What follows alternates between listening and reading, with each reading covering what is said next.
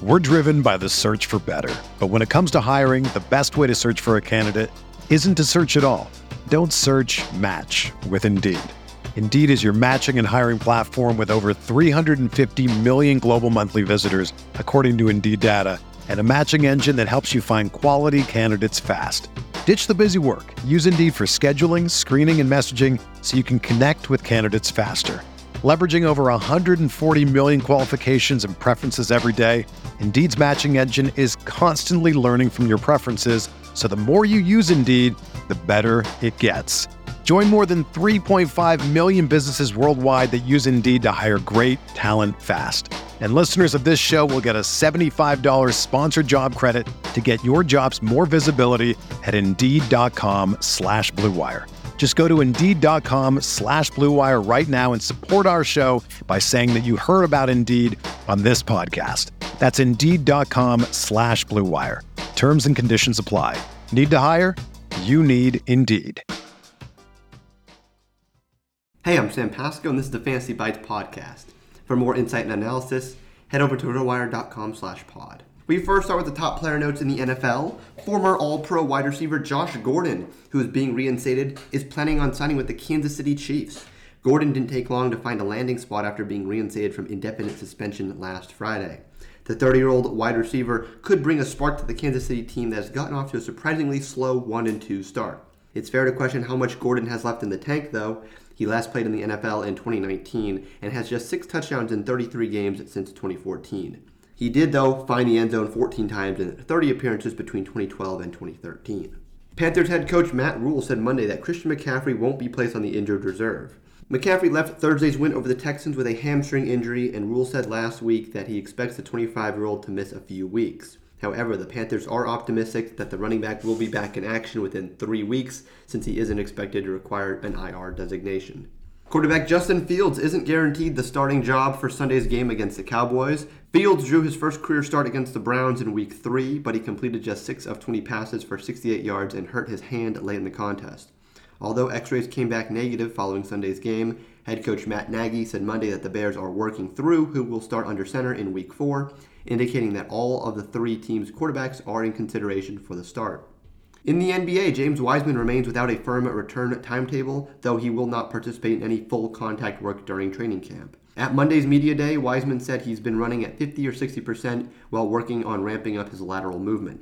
Per a release from the team last week, Wiseman has been limited throughout training camp and will not be cleared to return to full jumping until at least October 15th. Bradley Beal revealed Monday that he is not vaccinated and he said it is a personal decision.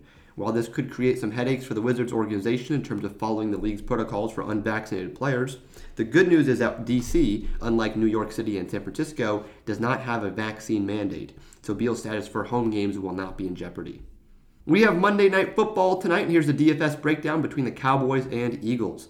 Dak Prescott might be the most popular player on the slate. It's a home game where Dallas is favored, yet in a matchup where the Dallas run game projects poorly. If the spread is sound and the traditional home game benefits apply, this might be the case where the spoils go to Prescott even more than most Dallas victories. It could be a script nearly opposite of week 2 where Dallas defeated the Chargers on the road, but Prescott only attempted 27 passes. In this setting, the Cowboys probably can't lean on their run game as much, or at least if they do, there's reason to suspect they will lose over that choice. With that said, this Eagles defense is no joke, and the threat they pose is heightened by the absence of Collins.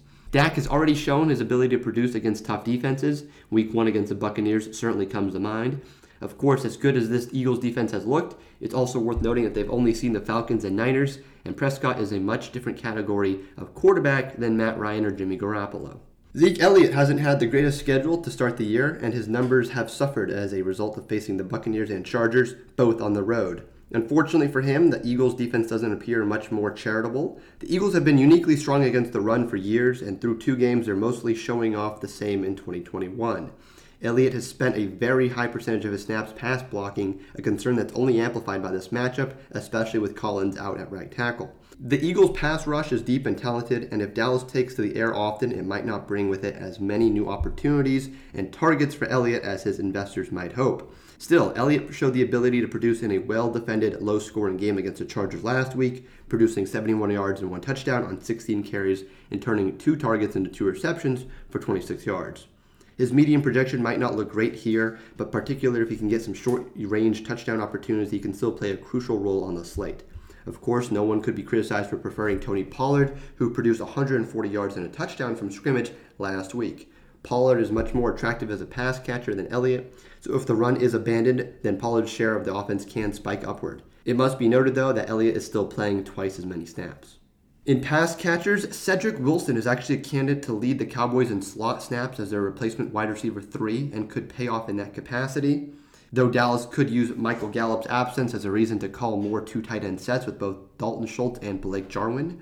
Schultz has run safely ahead of Jarwin in the rotation so far, but Jarwin has run more routes per snap, and it's possible that Jarwin's snap count has been limited to ease his return from last year's ACL surgery.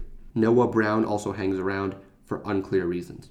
The top pass catcher for Philadelphia is clearly DeVonta Smith, who's polished like a veteran despite his rookie status. The targets weren't landing in week two, two catches for 16 yards on seven targets, and Hurts is unlikely to ever be better than an average passer, but Smith is generating 2.09 air yards per snap, 95th percentile, and should not be doubted over a broader sample.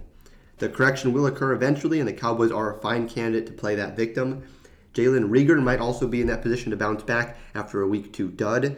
Reagor isn't as skilled as Smith, but he's more explosive as an athlete and poses a unique threat both after the catch and downfield. He's a little rougher in between, which is why Smith is, is the lead man, but young, toolsy players like Reagor are capable of improvement. The same is true for Quez Watkins, who seems to be Philadelphia's lead slot receiver at the moment.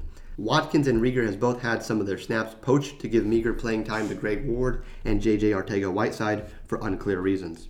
For everything fantasy sports, sign up for a free 10-day trial on rotowire.com slash pod. There's no commitment and no credit card needed. Again, rotowire.com slash pod. Whether you're a world class athlete or a podcaster like me, we all understand the importance of mental and physical well being and proper recovery for top notch performance. That's why I'm excited that Unifyd Healing is sponsoring this podcast. Unifyd Healing is a new and super innovative global network of wellness centers powered by Energy Enhancement System, or EE System. If you haven't heard of the EE System, you'll want to listen up. This technology promotes wellness, deep relaxation, purification, and rejuvenation.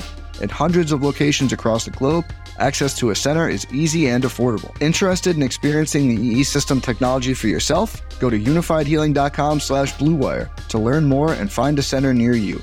That's U-N-I-F-Y-D healing.com slash bluewire. No material or testimonials on the Unified Healing website are intended to be viewed as medical advice or a substitute for professional medical advice, diagnosis, or treatment. Always seek the advice of your physician or other qualified healthcare provider with any questions you may have regarding a medical condition or treatment and before undertaking a new healthcare regimen, including EE system.